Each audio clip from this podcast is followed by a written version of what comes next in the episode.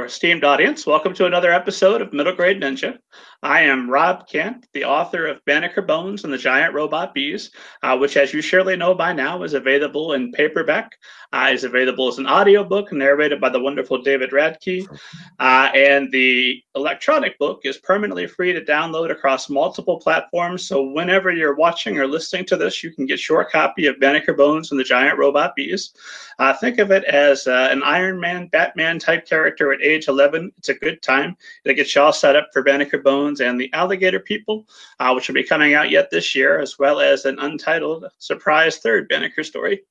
Uh, under the super secret pen name Robert Kent, I've written the young adult novel All Together Now, a zombie story, as well as All Right Now, a short zombie story.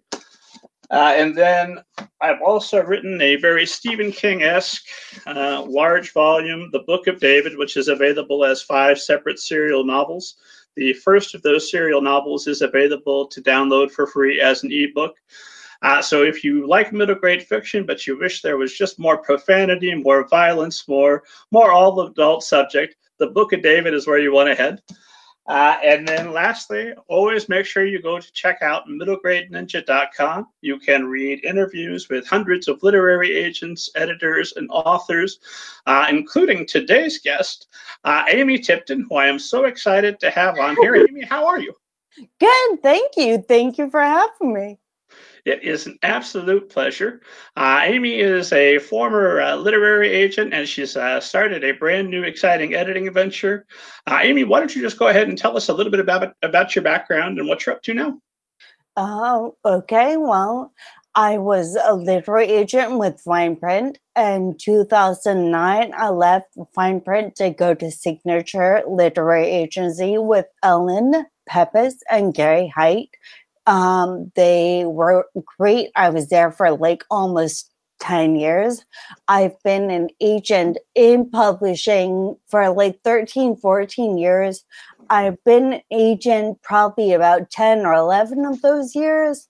And then I went on to start Feral Girl Books, which I'm doing right now. It's an editorial service for women and women identifying gender queer, all these writers that are amazing and talented and really like I feel it's a necessity. Like it was born out of a necessity. So I'm making these services available to these people, um, these other writers, just for the fact that cisgendered, like white straight men get like richer faster in this industry.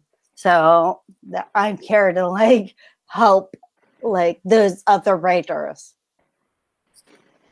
But Amy, what's going to be available for the heterosexual white men like me? There's all kinds of books already for you. Um, but also I have like things in the works for like helping male writers as well, like doing something in the summer maybe for them, but it's barely an idea. Right now, I'm focused on females of all types. Um, I want to help like them with the wage gap. I know that it's an expense. I know that you're thinking, oh, it's a luxury item. Oh, it's hard to get an editor. But really, like Audre Lorde said, like poetry is not a luxury. Well, writing is not really luxury, it's a necessity. And so we need all these voices out there to help other people with the same problems.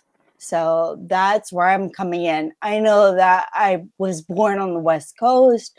I, well, I wasn't born on the West Coast. I was raised in California in the 90s. I came of age like in high school in the 90s around the Riot Grrrl movement. And Bikini Kill was like the end all be all to me.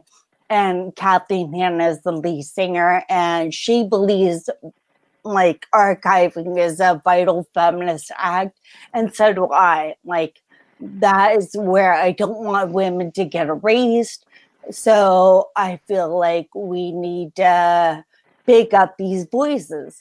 Like we need to start building our own canon in a way. Like women need to come together and start writing from different economic backgrounds, different able, like I'm disabled, so I'm big on disability. Um, I am really big on just like getting all POC voices, all kinds of POVs, perspectives out there for these people to read. I don't want anyone to be left behind. So it's important to see yourself. It's important to be represented. Oh, all, all joking aside, I think this is a an important thing that you're doing, uh, and it's good that you're out there providing this for this specific underserved group. Because the way that we're going to change our society is to change our uh, perspective, and that begins with the sort of art that's available for us to intake. So good for you. Thank you.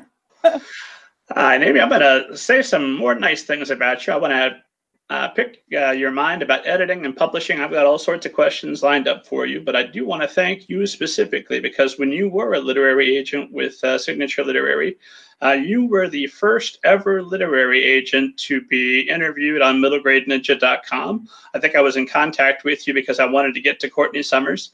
Uh, which is who is also available at middlegradeninja.com. What a wonderful interview!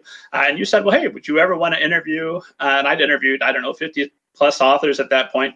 And you said, Would you ever want to interview a literary agent? And it was just like a light bulb went off above my head, like, oh yeah, I bet, I bet people would love to read interviews with literary agents, and they absolutely have. And every literary agent that has ever appeared at middlegradeninja.com uh, has only been because you took that first step um, and and and made it uh, okay. You know, somebody as cool as Amy Tipton uh, is appearing at middle grade ninja. I would imagine other literary agents to be thinking, I guess I could I could do that as well. So thank you so much for that, and thank you also. You are thanked in the back of Banneker Bones and the Giant Robot Bees, uh, because back in the querying days. Um, I used to do the uh, super sneaky thing of, hey, I want to be on my blog, also want to read my book. I regret nothing. Uh, and uh, I had uh, struggled uh, with an early draft. There were too many characters being introduced and, and too many relationships. Uh, and one of the uh, central things of, of Banneker Bones is it is about an interracial family, just like mine. Um, we've got a, a, white husband, a black woman, and Banneker himself, of course, is, is biracial like my son. And then they also have an adopted daughter who's Chinese. Uh, and so I had gone through a couple of different paragraphs trying to point out to, to people that would that would wonder, well, how how does how do you get Chinese from a, a black uh, mother and a, and, a, and a, white father?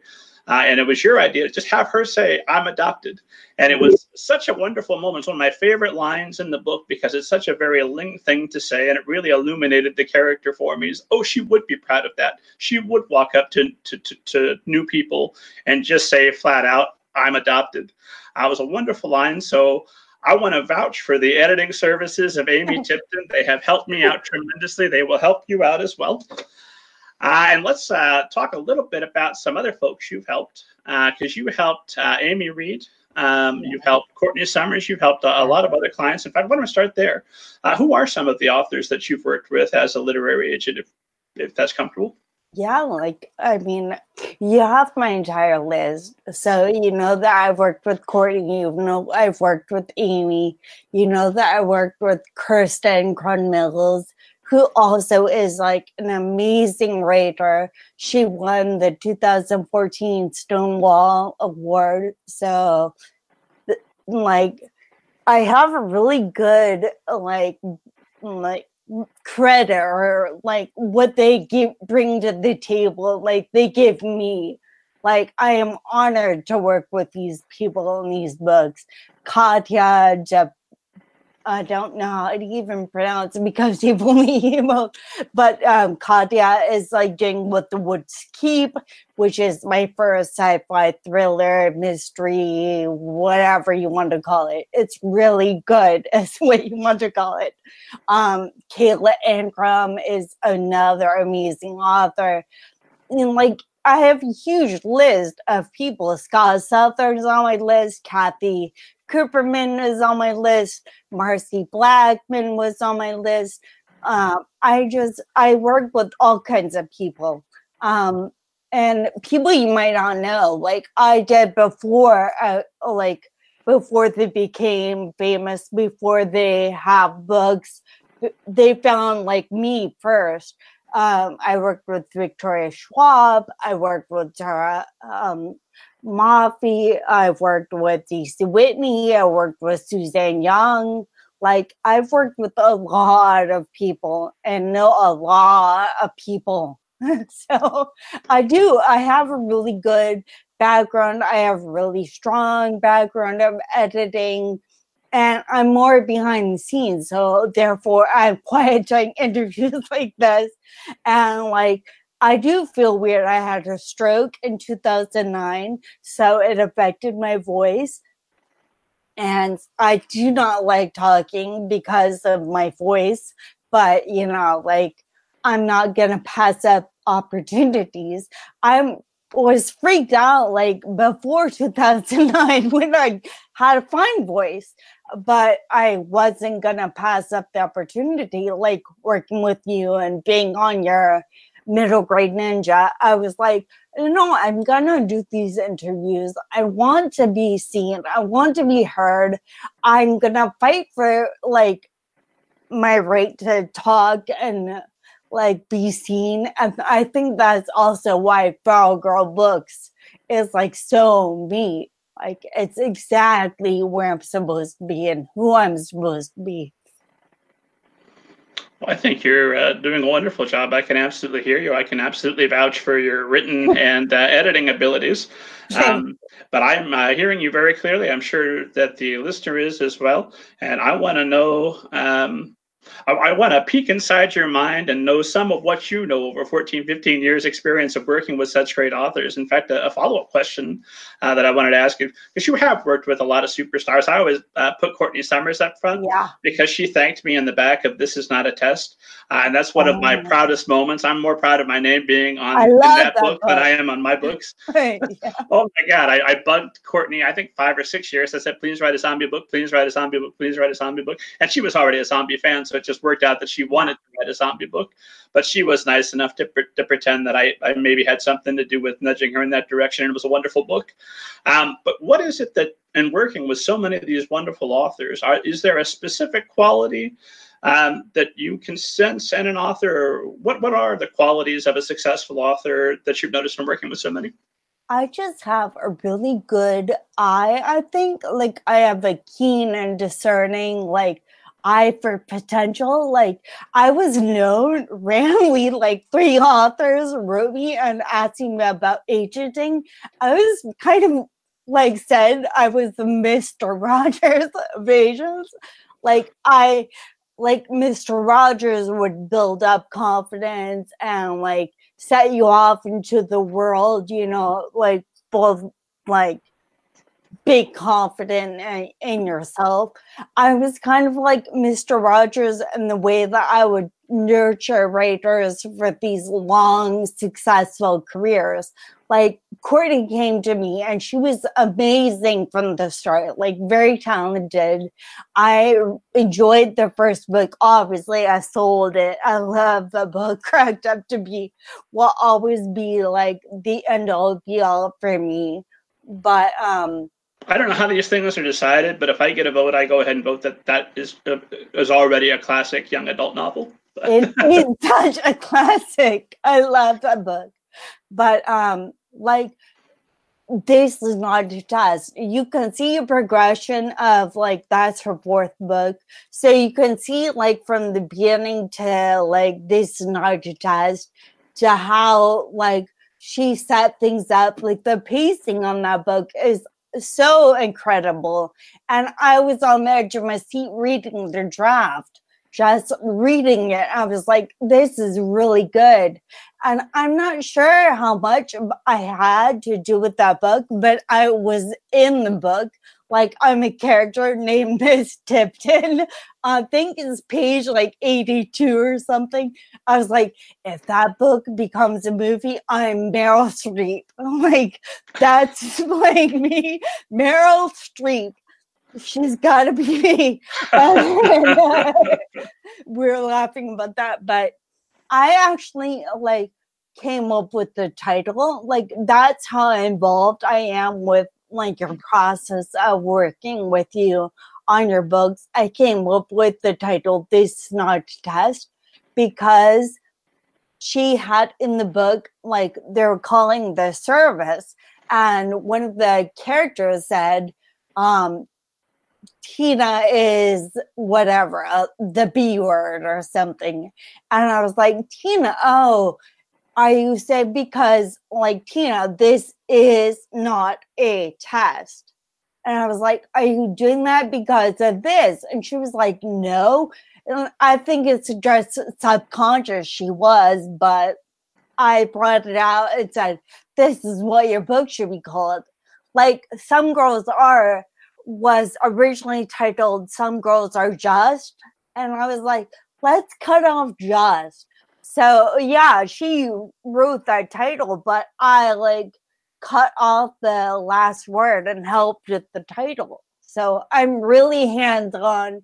If you want me to be a hands on agent, I was really hands on. And that's why, again, I think I'm really good editor and editorial service person because I offer all kinds of like nurturing and support. Yes, I give memes, I give gifts, I send you videos, I talk trash about TV.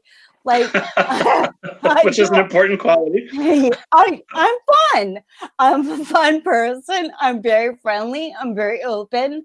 So I am gonna communicate with you and I will give you as much hands-on experience as you need. Amy Reed is a different story. I didn't really have to do much with her because she didn't want much. She was really talented. She's an incredible writer. And I think it was more business oriented stuff for her. Like, I didn't send as many memes or gifts or YouTube videos or whatever but I would talk more to editor for her. And I would talk about the advances. I would talk about nitpicking contract stuff. I would talk about royalties, like things like that. Like more for her. And then Courtney, uh, she was incredible and she's talented and she's amazing. And she didn't need as much, but we like collaborate. We work really well together. We became really good friends. And so therefore, yes, I sent her memes and gifts and videos. and um we're like a Mr. Rogers. To, now she's off to some other agent and she's gonna have a really long, successful career and I think that's also because she's driven, like that's who she is.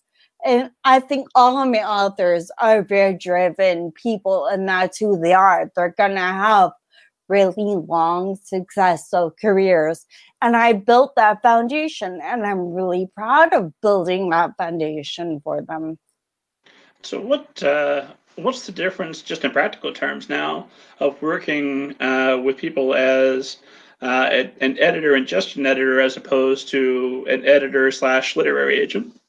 It was really hard for me as a literary agent because I'm only one person and I worked out of my office. And yes, I had colleagues, but we were a very small agency.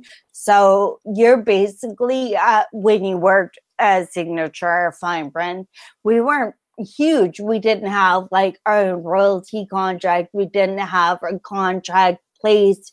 We didn't have a film person or an audio person. So all these jobs fell on me. Like I was not only your hands-on literary agent, but I was doing audio for you if we kept those rights. I was doing film for you if we kept those rights. And you mostly keep those rights. Um, if your agent like is good or whatever. Um, it's okay. You can say it. You're on here because you're a good agent. Tell us what good agents do. yeah, right. But you know, like I'm only one person, and we have a really one-stop shop culture, like a really fast food culture, where the writer is gonna come to an agent and expects them to do everything for them. And it's like it got to be an insane workload. It's really a lot of stuff that I was like juggling like subs and doing submissions and following up with those submissions. And following up is really frustrating because you have editors that don't read your work or they haven't read it yet or they just flat out ignore you. And like doing that and talking about advances and publishers don't like obviously to give you big in like advances even though writers deserve them and deserve all the money in the world they're not willing to like budge and maybe they'll give you like a bonus clause in your contract but it's like I don't know, looking at all the things I was doing, I was like, oh man, I just want to, like, I'm not really this person. I really am creative. I'm really hands on collaborating. And I want to read. Basically, that's why I got in this job is to read and uh, like make books and make them better. So I was like, I'm not a suit. I didn't go to school to be a number cruncher or, like any of the things that you're supposed to be doing as a literary agent.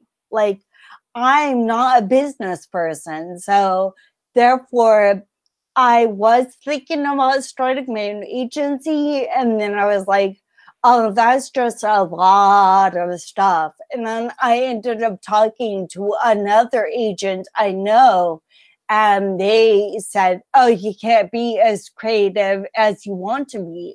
It's really hard because you have a different hat. Like you are the business side of like this is your business.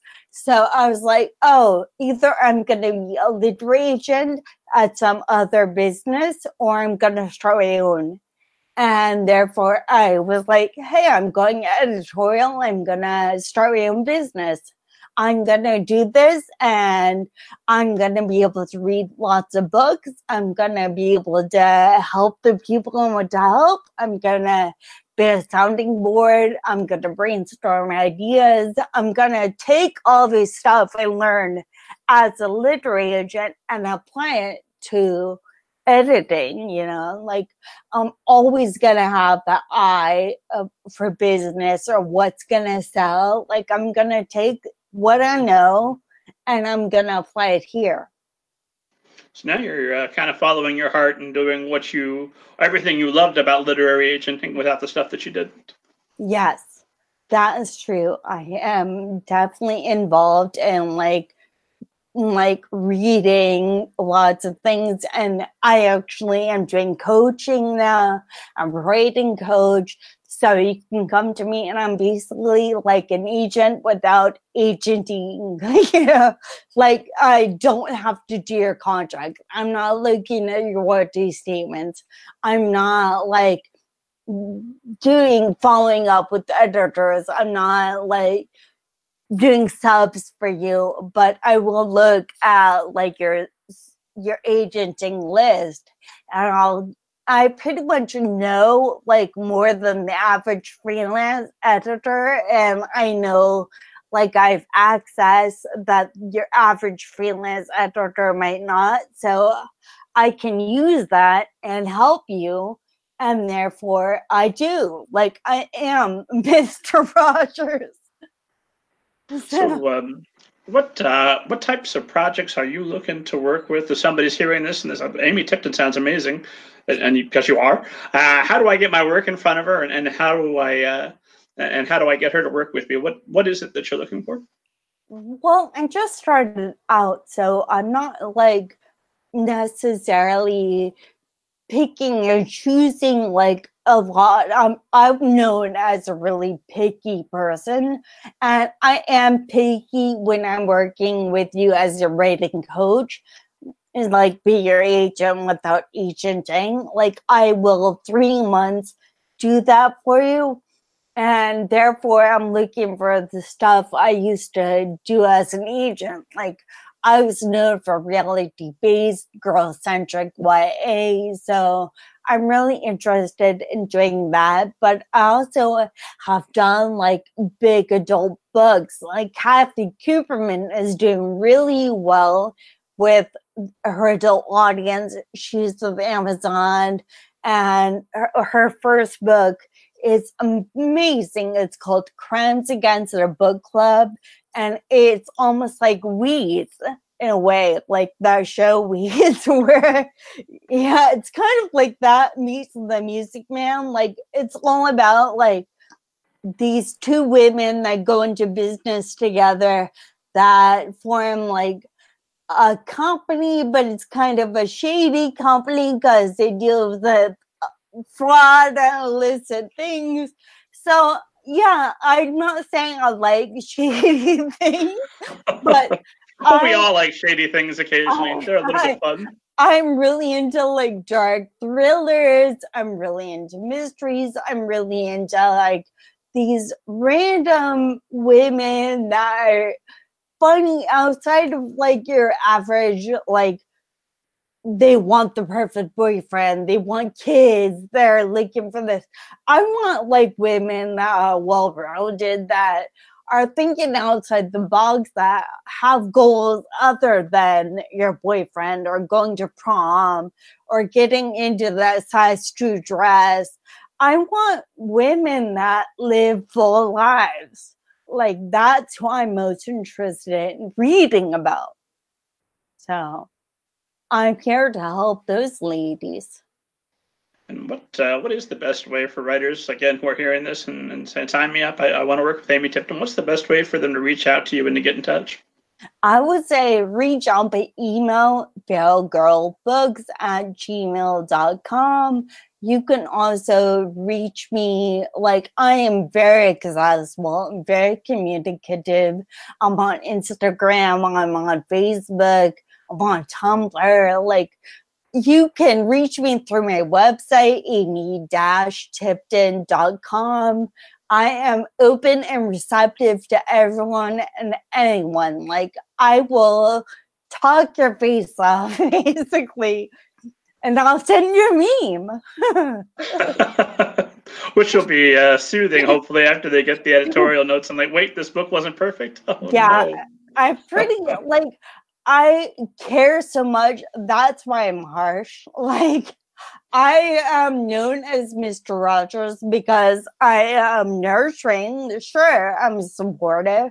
I care a lot about your book, but I'm also, I have an edge. Like, I am going to be harsh on you. I'm going to focus on your critique, like, what needs to be fixed. Like, that's when you come to me. And you want your book to be the best book it can be.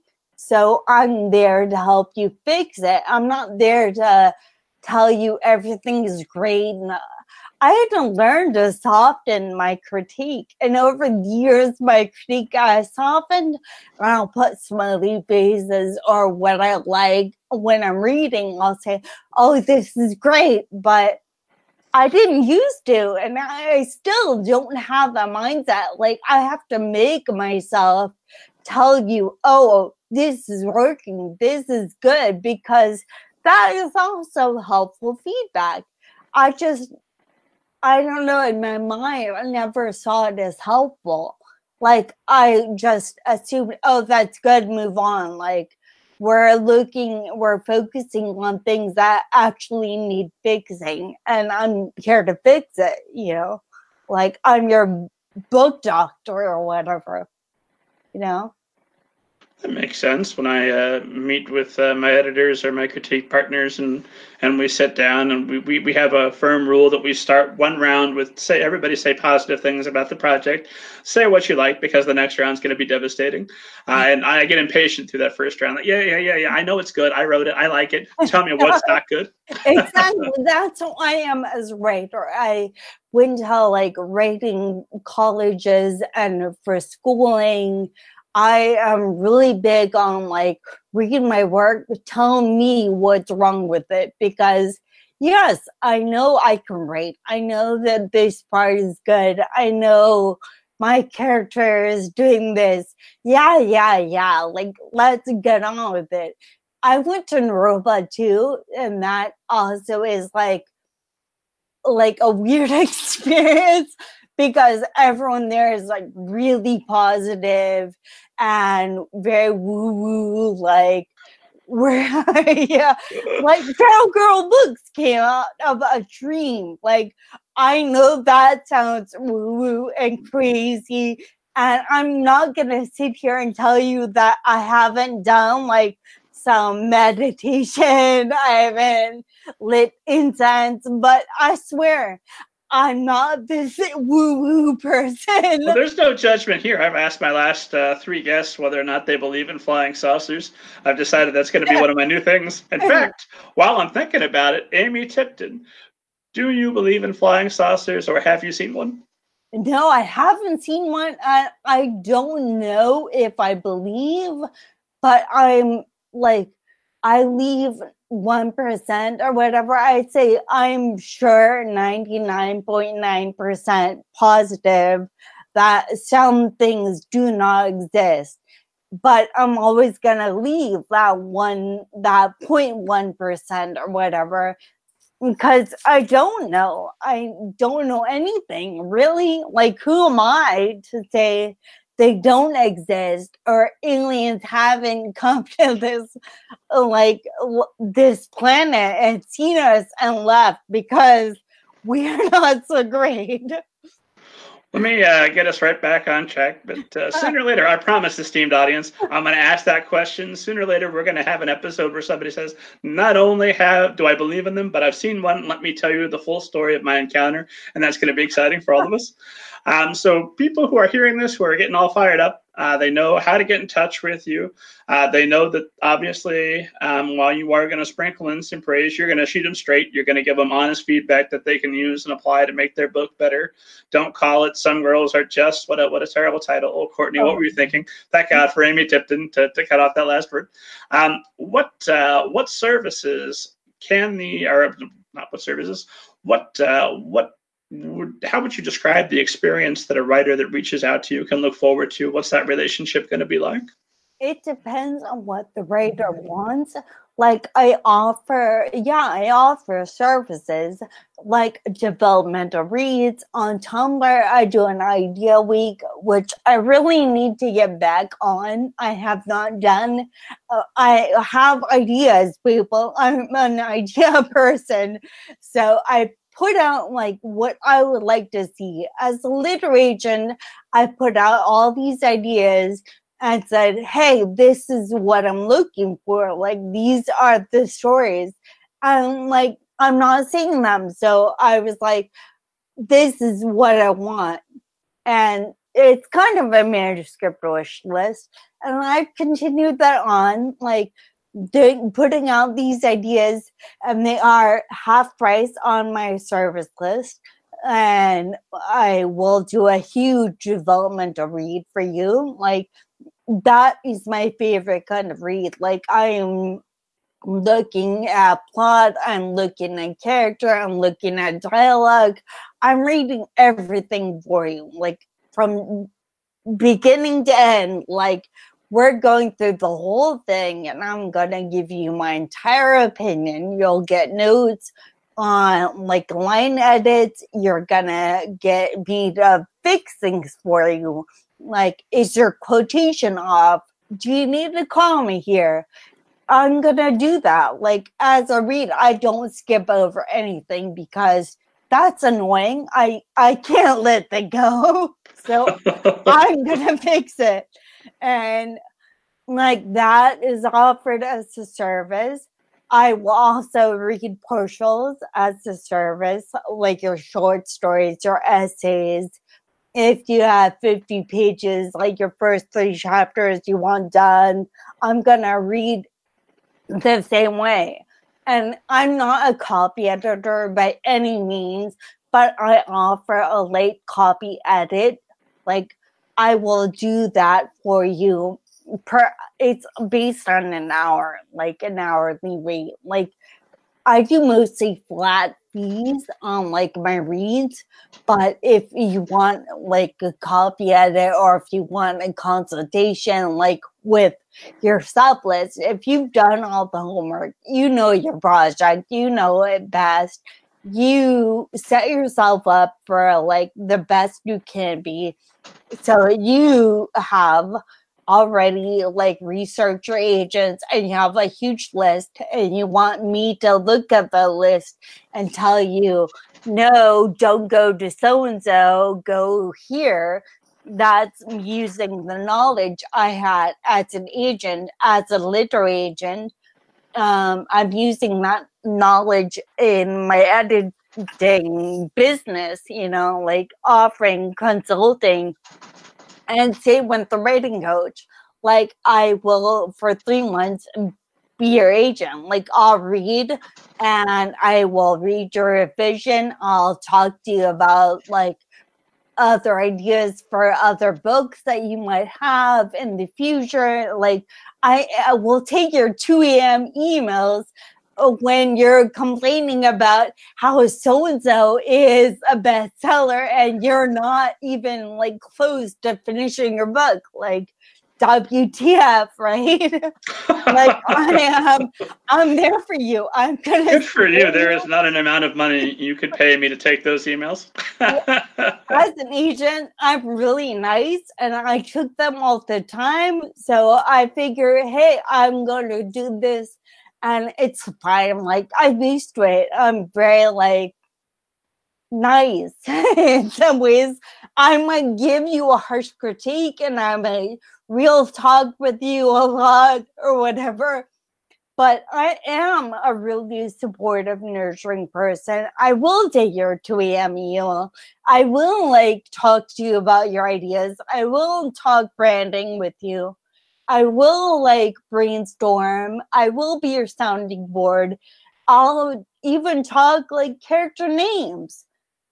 Like anything you want. I'm your vessel, use me in any capacity. And that's how I was as an agent. Like when we talked about Courtney versus Amy, um, like I did everything. Like Courtney is more of a like I bounce ideas off. I would read and reread and reread like as much uh, or as little as she wanted. And Amy, it's like she didn't need me to read and reread and balance ideas back and forth. She wanted me to like talk to her editor for her. She wanted like me to do the business side that I don't really like doing now. I'm an editor. I chose this life basically because I'm not a suit. I'm not an accountant. I'm not like a lawyer. I don't want to look at contracts. I don't want to look at your royalties. I want to just read. I just want you to come to me. I want to put your best book forward. I want to help you succeed. And that's what I'm doing with Feral Girl Books. I love what I'm doing right now. I love it. Shows. Like I can hear it in the way that you talk about it, how excited and enthusiastic you are. Uh, of course, I wanted to make sure I work in there just because I, I I don't want to don't want to miss the moment. Um, are you? I know obviously your background is primarily working with traditionally published authors. Are you working now with indie published authors as well? Oh, I will work with all kinds of authors, like indie published, that self published, right? So uh-huh. I, I'll work with like you and your goal. Like if you tell me what you want, I will work with you on it. Like I will help you achieve those things. If you want, I will talk to you about those ideas and how to brand. I'm not good at marketing because I didn't have that background. Like, that's more of a publishing background. But I'll support you and I will help you come up with ideas. I mean, Courtney had to the girls, like hashtag to the girls for all the rage or whatever when it came out. And that was her idea. That wasn't St. Martin, that was her. She's very business savvy. She's very like on the ball when it comes to things like that. And you know, I will talk to you about things like that and I'll support you. I will do 100%. I think I did to the girls like 10 or more times. Like, I had something to say because, uh, like, that's who I am. Like, this is my background. And, like, I am a feminist, I am a female. I'm gonna support you doing to the girls because if I had that advice when I was younger, like, yeah, I would probably be a better person. well, I think we're uh, the world's getting better one generation at a time, so we're doing the best we can presently, and hopefully the next generation will be even better. Exactly or it'll be terrible and we'll die off and it won't bother us. One of those two. Uh, so uh, let me uh, let me ask you this: What um, oh, what's the best way to, to, Let me ask you just a basic question. I'm always asking: What are the most common mistakes that you're seeing authors make? Where do you find that um, that you're spending most of your time editing and coaching authors to?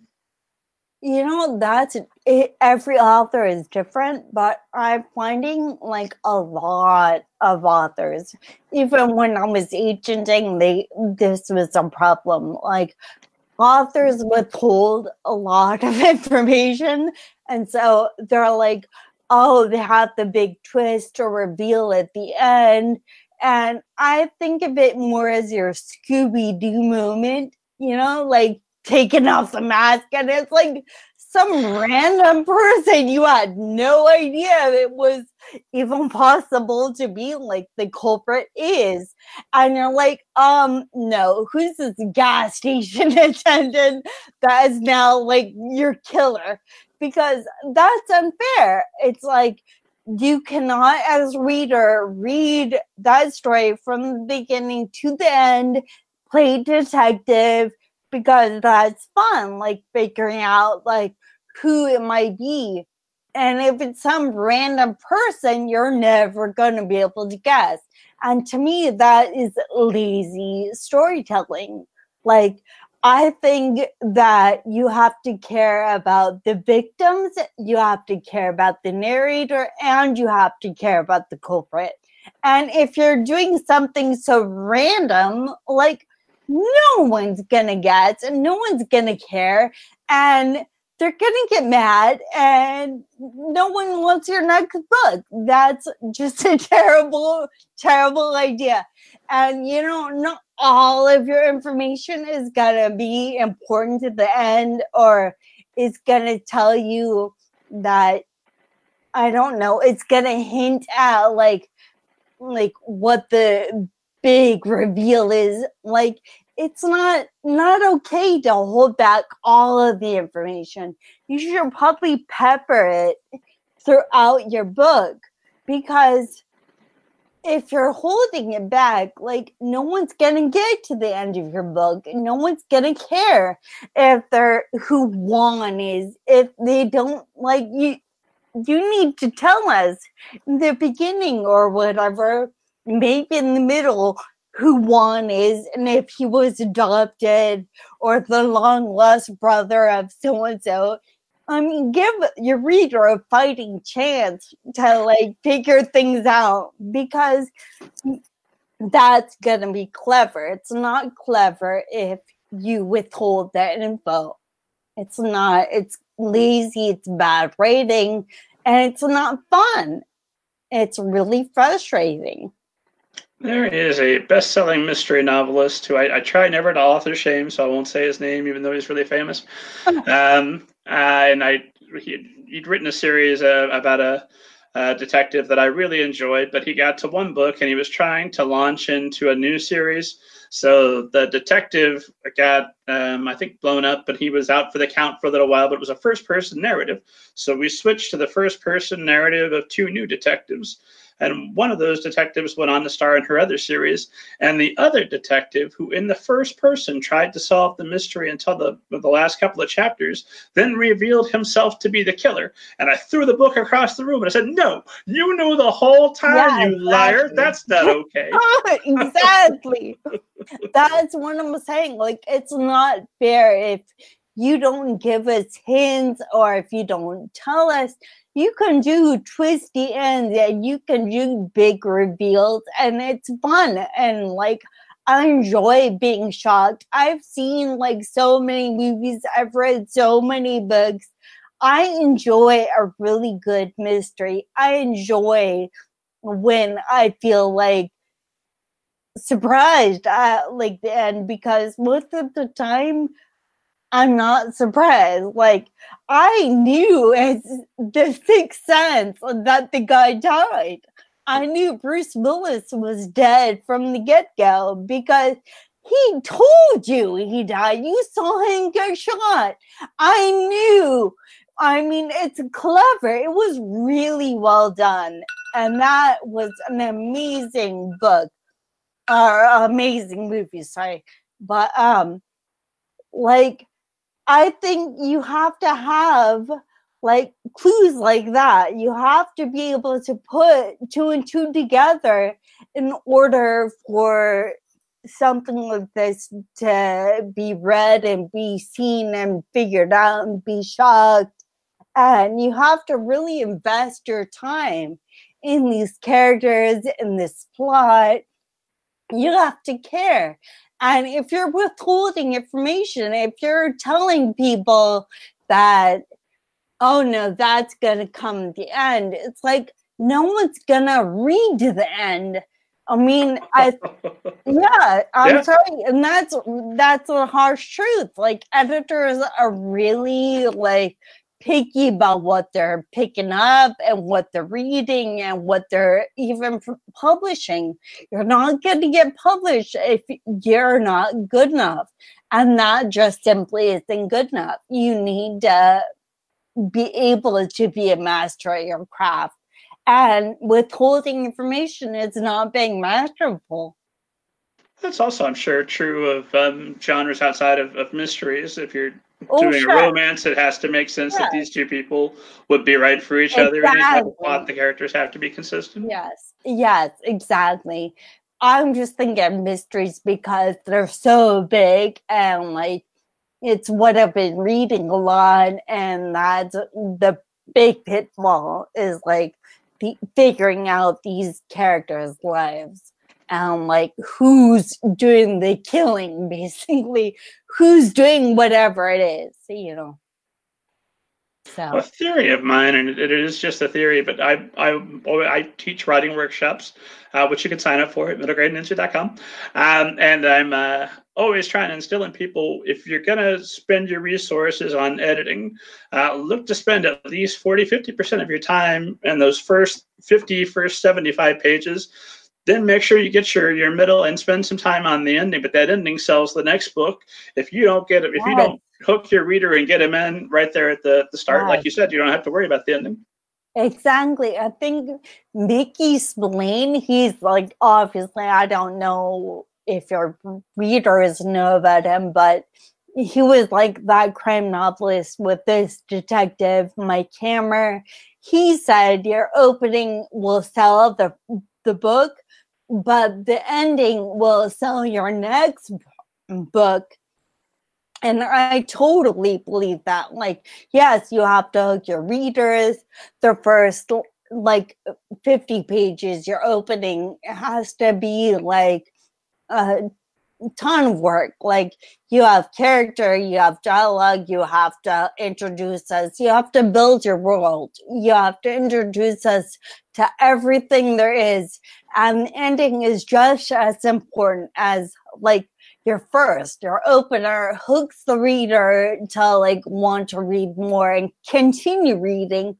Your last, your last line, your last chapter, whatever like makes the reader want to continue reading you. You can't like not have a good opener and a good closer. You have to have both. Well, especially now that uh, we're in the age that we're in, I would say there's never been a better time to be an author because uh, here I am. I'm in Indiana. You're in Oregon, and we're having this conversation. And we can reach anybody in the world right now if we are of a mind to. Um, but that means that your readers have got more pressures for their time than ever before. And I'm reading uh, a fair amount of my books right here on the old smartphone just because it's always in my pocket. Uh, and if I get to the end of your chapter and I'm not compelled, I'm not interested, I've got all my email there. I've got my Twitter feed there. Yeah. Uh, I've got all of social media. I, if you lose me, you might lose me forever in any given chapter.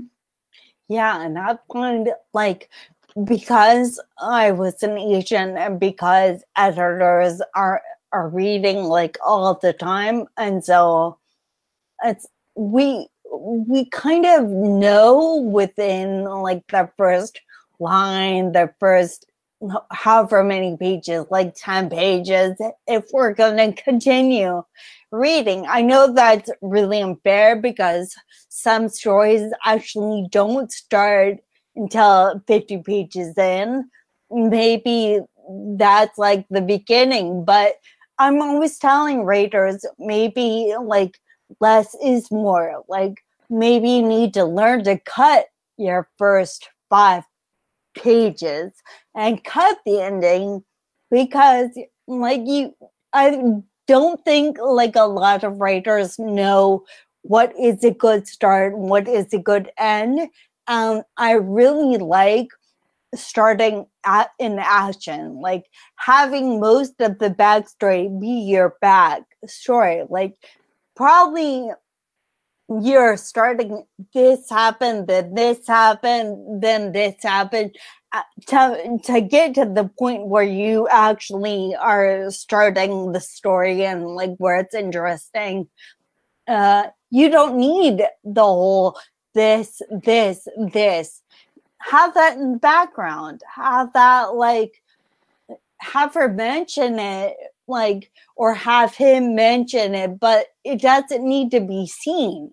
You know, like we can start at page 50 or 75 and you can mention everything or do flashbacks and have the character like acknowledge these things happen to them uh, to get at this point, but we don't, as reader, need to be bogged down with this information. You know. Let me uh, ask you about dialogue uh, versus description, because this is a constant bait of mine of trying to figure out what is the right amount of um, dialogue to description.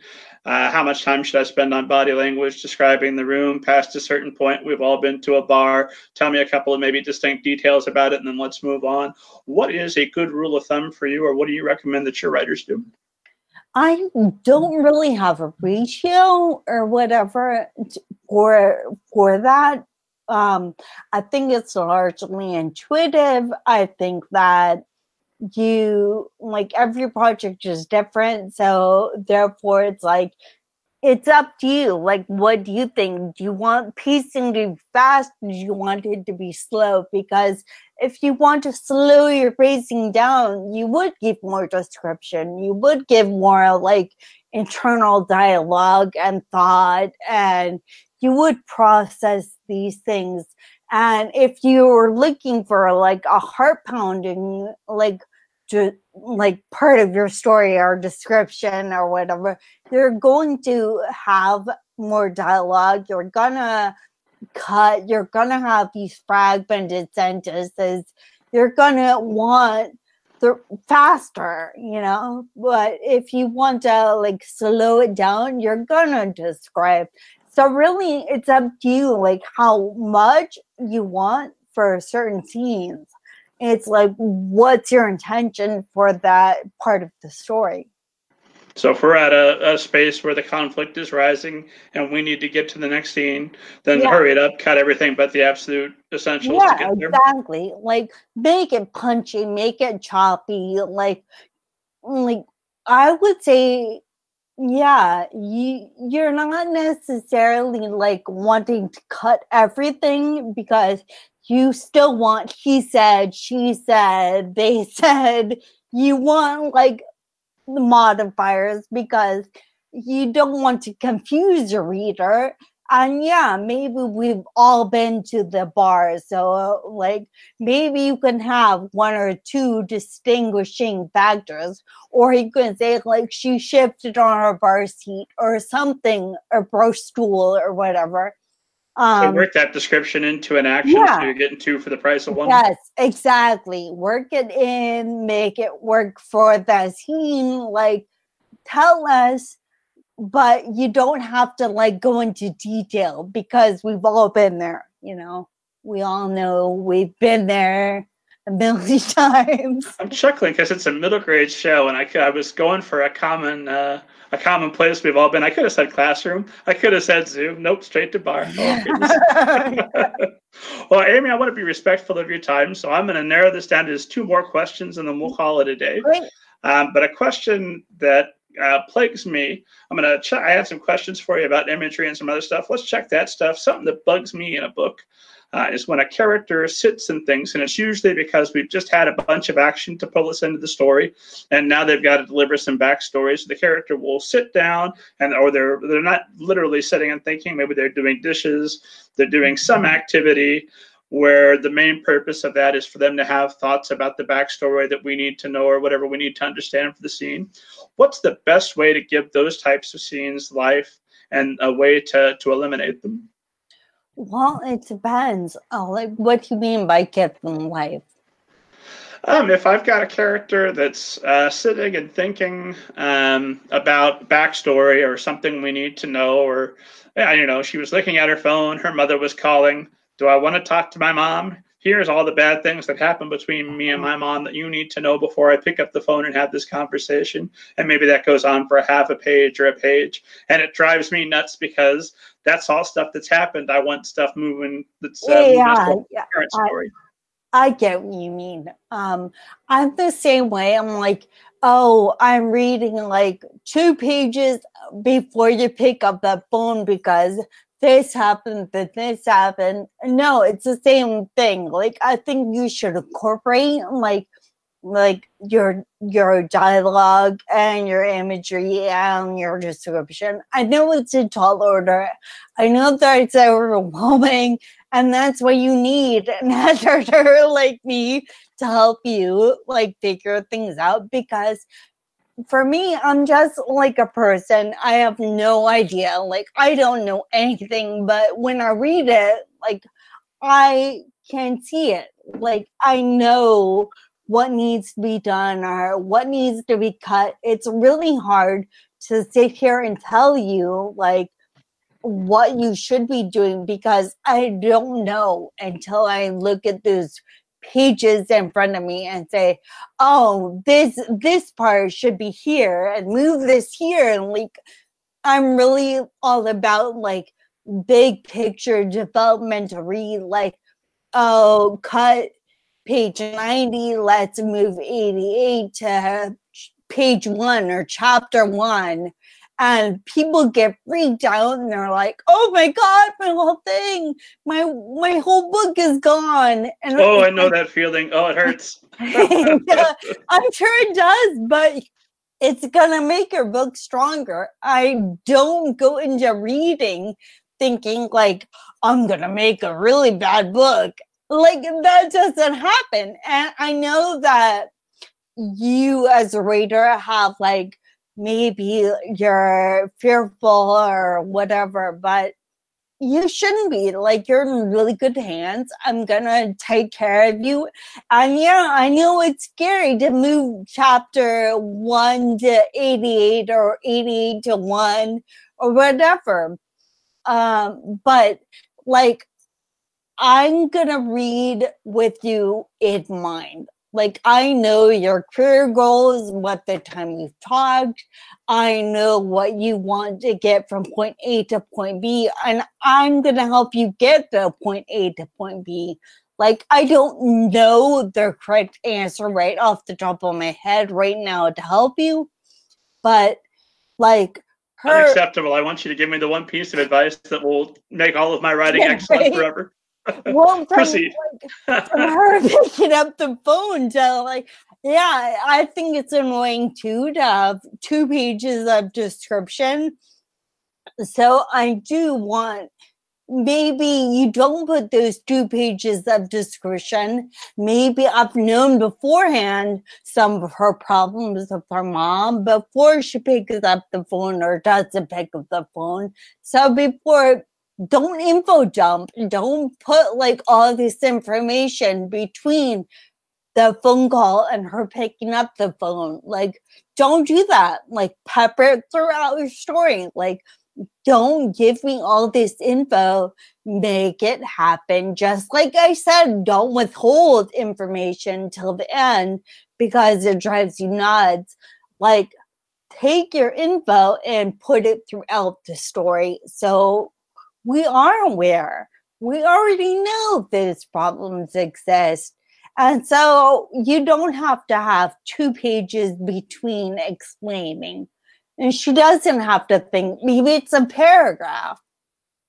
Well, that's how I feel it makes sense. I want you to come to my next critique group because there's a couple of authors in, in, in, specific I have this advice in mind for. I'm just going to play this. I, that, I, I've been saying this for a couple of sessions now. I'm just going to have Amy Tipton tell you what I said, and then we'll be in good shape. Uh, last question for you. What, um, if there was one bit of advice uh, that you wish every writer could hear that you'd like to impart to every writer who might be watching or listening, what advice would you give them? Man, I would say write as you speak. Like to make a dialogue feel real, write it as you would speak. Maybe not do as much like I say like way too much. Hello, California pal girl. but um I would say like these complex situations or complex ideas that you have need simple explanations. Like, don't be afraid to say, I was adopted or whatever, you know, like put it out there. Tell us. Don't like withhold the info for later. Tell us point blank. Do it simple. It's better. Don't use these $10 words that you learned in like college because like if your character doesn't speak that way, it sounds weird. It sounds forced. It sounds unnatural. It doesn't sound believable. Write it the way you speak. Read your work out loud. Like that is the best way. If you read out loud to yourself, you're gonna notice pacing. You're gonna get like misspellings, yeah, you're gonna catch what needs to be caught. That's really like the best advice I can give you. And you know, like you read everything, read quietly. Yes. Oh my God. Yes. That's that's my uh, mantra for the show. Uh, writers need to read. Get out there, read. Well, I could uh, ask you a million questions, and if I don't stop myself, I will, because I want to pick your brain all day. This has been an absolute pleasure. Thank you so much for making the time oh, to do this. Thank you. Thank you. And everyone listening, please uh, check in at amy-tipton.com. Please, those of you who want your books to be made better, reach out to Amy and Feral, uh, Feral Girl Books. Uh, and and and uh, find out more about her services and what she can do to help you out. Uh, as always, check me out at middlegradeninja.com. Don't forget to download your free copy of Banneker Bones and the Giant Robot Bees if you like it. Uh, leave a review. That's very thoughtful of you. I so appreciate it. Uh, Amy, we've been doing a sign off phrase, and I've been making other people say it. The sign off phrase is hiya and what have you. Will you sign off for us? What do I say? Uh, hiya and what have you. Hiya and what have you. Perfect. Very ninja like. We'll see you guys next time. Thanks so much for tuning in. Thank you, Amy.